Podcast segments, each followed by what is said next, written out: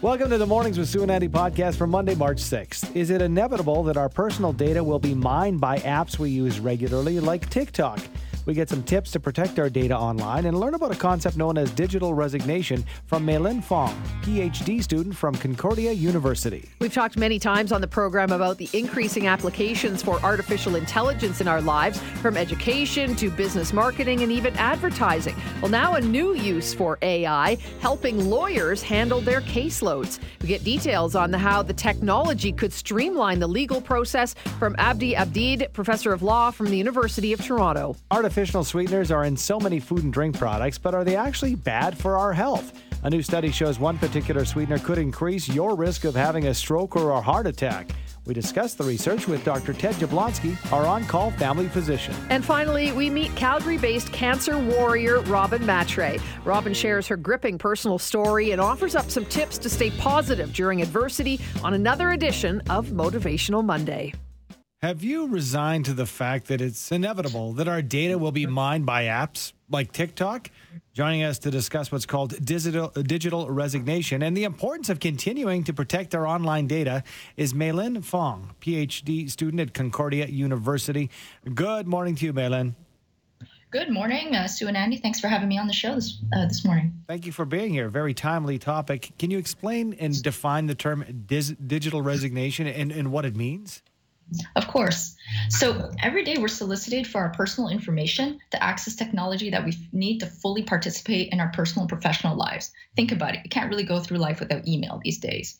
And so digital resignation is a term that was coined by researchers Nora Draper and Joseph Turow to describe people's desire to protect their personal information, but their frustrations and feelings of powerlessness that they're forced to give it away, and then that'll be used in ways that they didn't explicitly consent to.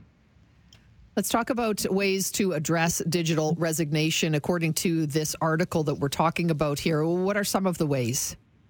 Well, it's a complex issue with no simple solutions, but regulations can play a big part in uh, determining what's permitted and holding companies accountable and also restoring trust. And also, as consumers and citizens, we can also become more informed and take steps to protect our own personal data. So, uh, to a certain extent, let's let's break down the onus of the individual. In that, I, I was saying earlier, Meilin to Sue, that I feel like FOMO, like I, I don't want to miss out on something. So whether or not it's the app or a website that I, I have to be involved with, I get on board. Is it to a certain extent, are my head in the sand or are our heads in the sand thinking a company must have governors in place to protect me? Um, is, is that giving these companies too much credit? Well, this is one of the things we talked uh, talked about in the article is that you know without these governors having an independent uh, role so being um, not answering necessarily to the company and having the full authority to enforce privacy laws in some ways they're merely symbolic. So like if you take for example google they have teams of ai ethicists but the moment they flag an issue and this was the case in 2020 with timnit gebru uh, she raised an issue about facial recognition technology discriminating against women and people of colors. They essentially fired her. So it's really important that these these privacy um, people inside companies, these privacy officers, be fully independent. Uh, we are referring to an article on the conversation, theconversation.com online if you want to go in and check it out. It, the article also suggests that we can take steps to protect our own privacy, like using privacy enhancing tools, the VPNs, encryption, etc. Is can we all access that quite readily, or is that just something we just kind of say, "Oh, forget it. Everybody knows our information anyway." Uh, no, I think this is technology you can use. I use multiple technologies and uh, techniques, um, and actually, our research shows that there's a variety of way, a variety of strategies that people use. Um, some people just refuse to give the data in the first place, and if they if they have to, they'll provide the bare minimum, and everything else they'll opt out of. And if they can't, like let's say a social media um, channel wants your um, your birthday, for example, they actually might just give fake information altogether. Um, and then some companies will look to deal with, uh, with, some people might look to deal with companies that take a firmer stance on data privacy. For example, some might use the web browsers Firefox or Safari instead of Chrome so that they're not giving all of their information to Google. And then some people use uh, different profiles to segregate different aspects of their lives. Like they'll use an email address for e commerce, they'll use another one for junk mail, they'll use another one for um, their actual correspondence. So there's there's steps that people can take that are not, you know, you don't have to be too tech savvy to implement. We're speaking with Maylin Fong, PhD student at Concordia University. And uh, Maylin, it's interesting that we can take a defensive driving course to keep us safe on the roads. Hey, you can take avalanche safety courses if you're going to go in backcountry during winter. And I know a lot of companies have protocols in place to make sure that their employees know uh, which links to click and what to, to avoid. But for the average individual, are there courses available to, to take to, to remain safe online with our privacy? You know, in our research, we didn't exactly look at that, but I can tell you as an individual, I haven't seen very much about that. So, one of the recommendations of our research was actually that there be a lot more literacy initiatives so that people become more informed about this. Um, and, and then they can also take a stance to protect their own privacy. Important conversation. Thank you so much for your time this morning, Maylin. Thank you. Thanks, Maylin Fong, PhD student at Concordia University. Advancements in technology have historically impacted blue collar jobs, but with advancements in AI, artificial intelligence, making headlines, could white collar jobs also be impacted? Joining us to discuss how the legal profession, legal profession, underscore that, could be impacted is Abdi Aidid, assistant professor at the University of Toronto, Faculty of Law, and legal innovation strategist at Blue J. Good morning to you, Abdi. Good morning. Thanks for having me. Thank you for being here. How, how, how could we see this fitting in to the work that a law firm does, artificial intelligence, day to day? How, how do we see this? So you're seeing AI being used in a variety of ways in the legal setting. One major way is for research.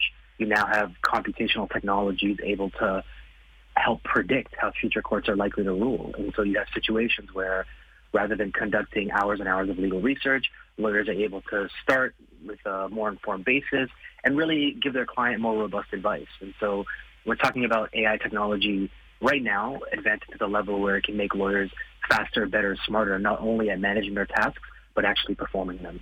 Professor, are we confident that the information, the research, the analysis that they're getting back in return is accurate and will hold up in a court of law, for example?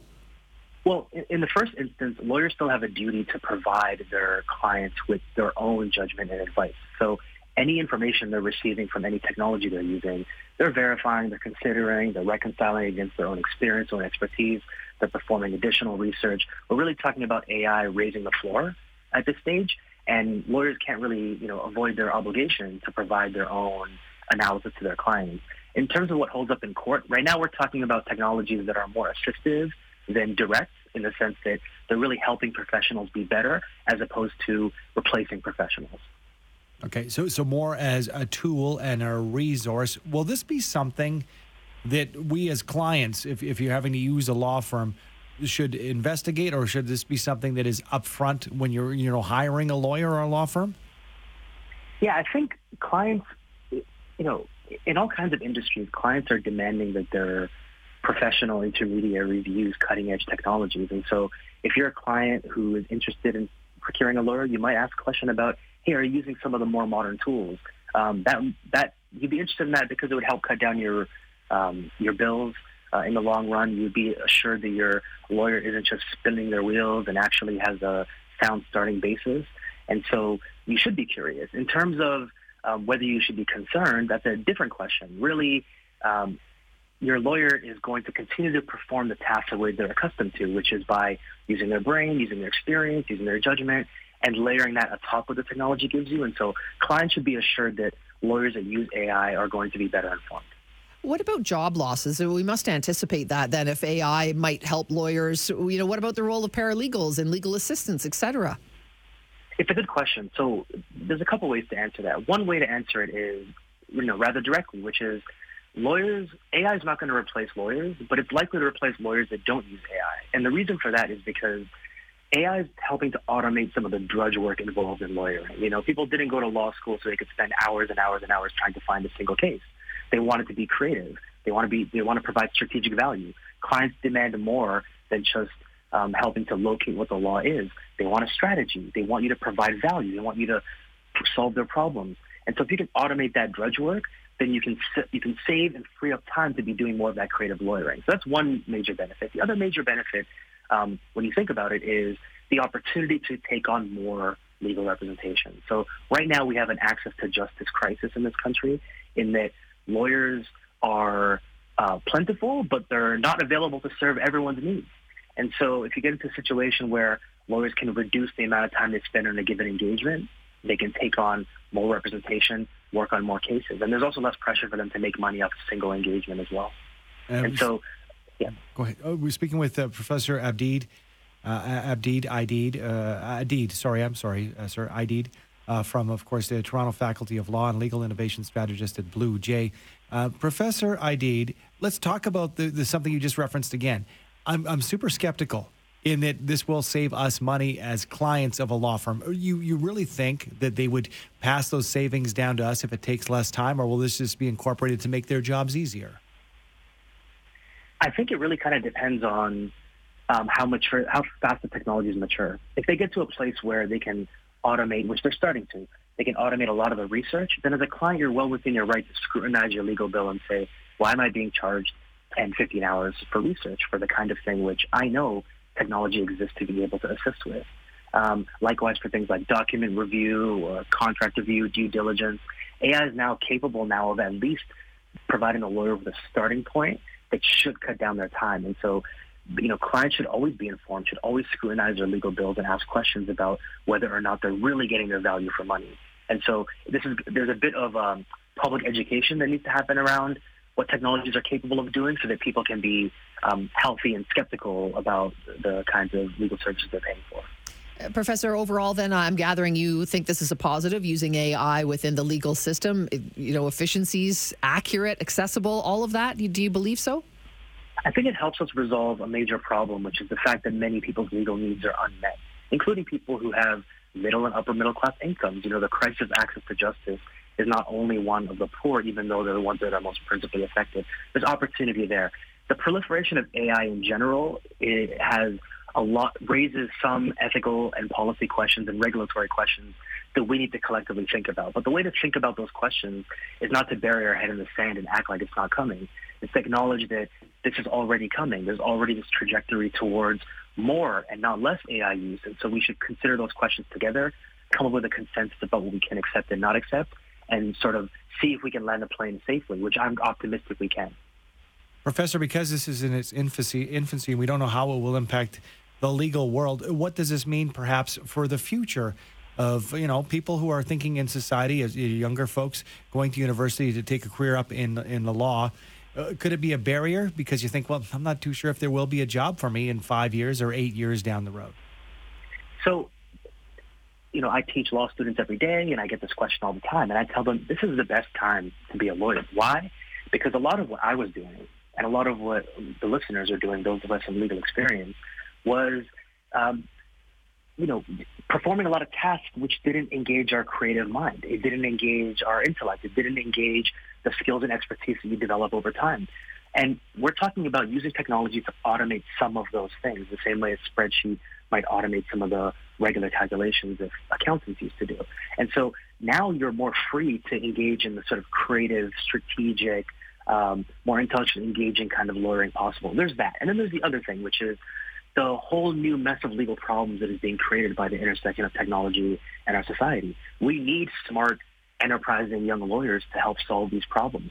We need smart, enterprising young lawyers to think about the new frontiers in privacy, the new frontiers in data security, the new frontiers in algorithmic decision making, and all of that. And then the lawyers who are involved in sort of the classic practice areas, those social problems that generate those legal issues still exist, right? There's still going to be a need for criminal defense lawyers, immigration lawyers, personal injury lawyers, because people are not going to be uh, getting hurt less. People are not going to be immigrating less. There's still going to be those um, legal pro- legal issues that exist for lawyers to resolve, and especially especially true in the corporate and commercial world where activity becomes more complex and and the need for lawyers becomes more acute. And so I would say I'm optimistic not just about technology but about the legal profession. Fascinating discussion, one that's not going away. Thank you so much for your time this morning. Thanks for having me. Appreciate it. Abdi Aidid, assistant professor at the University of Toronto Faculty of Law and legal innovation strategist at Blue J.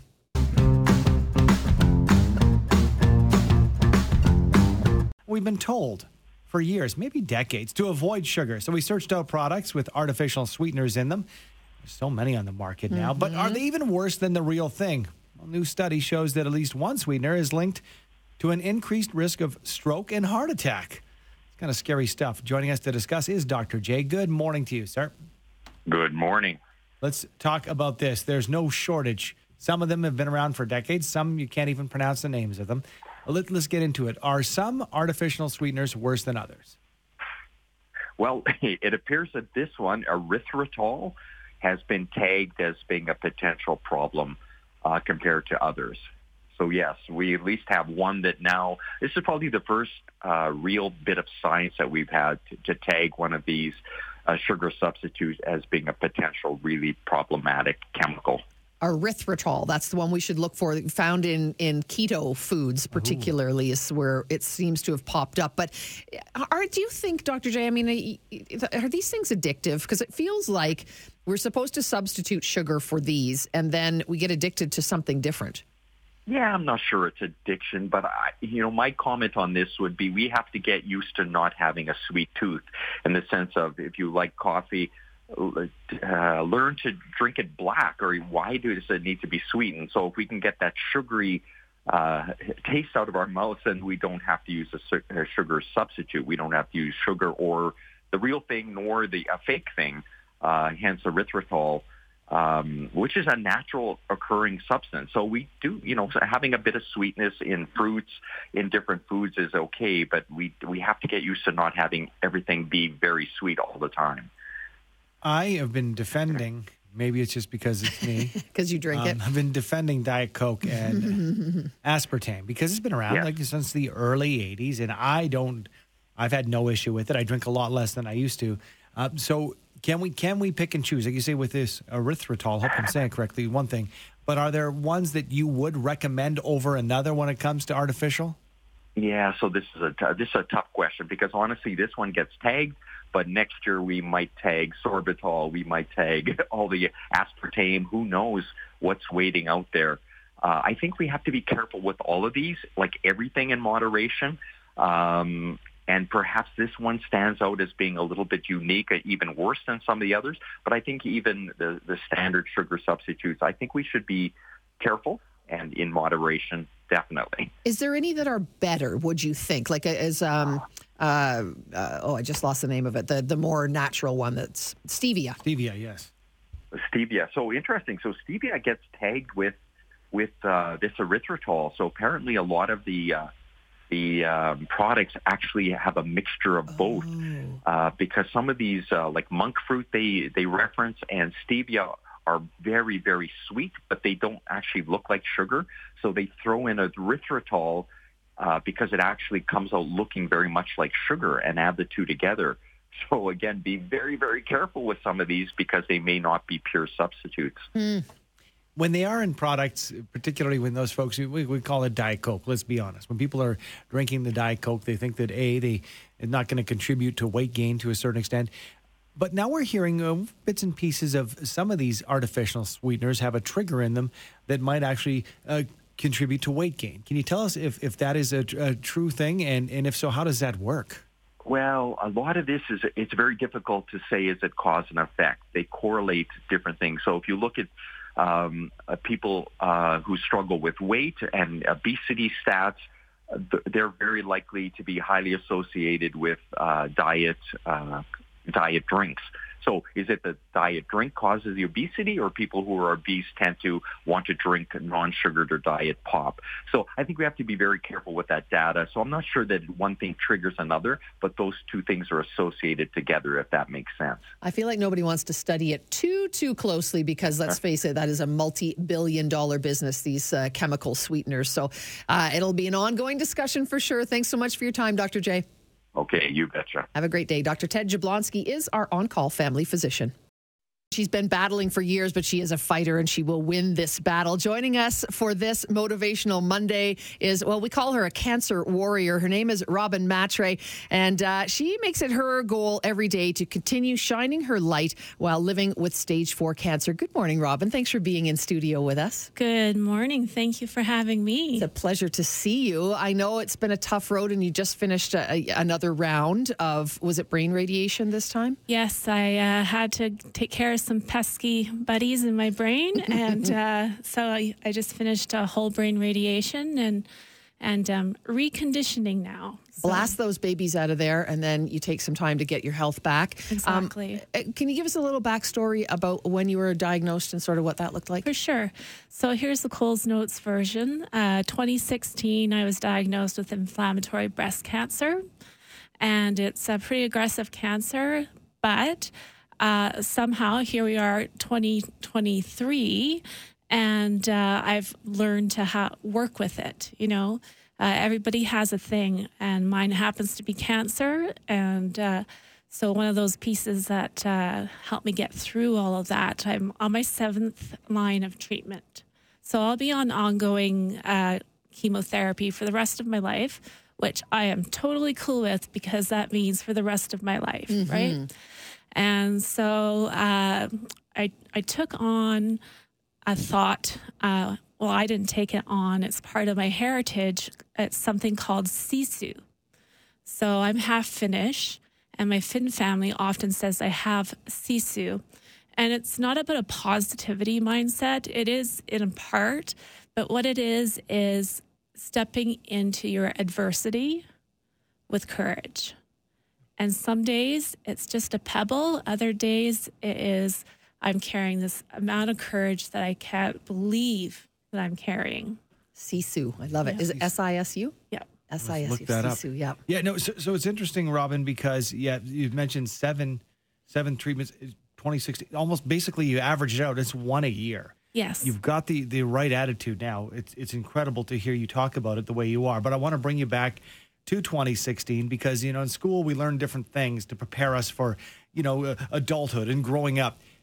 They don't prepare us for cancer. So when you're sitting in the doctor's office and they say cancer how does that impact you? And can you tell us how that felt the months moving ahead? Sure. That first year i walked around feeling stunned. I had um, you know i had my family I had a 13 year old and a 15 year old, and they're going through their own things mm-hmm. as as young people mm-hmm. and transitioning. And here, uh, mom is diagnosed with a significant illness, and I walked around in a daze, and I didn't know how to move forward. And I started gaining knowledge, my community, and people came around me with such great support, and I started saying yes to support.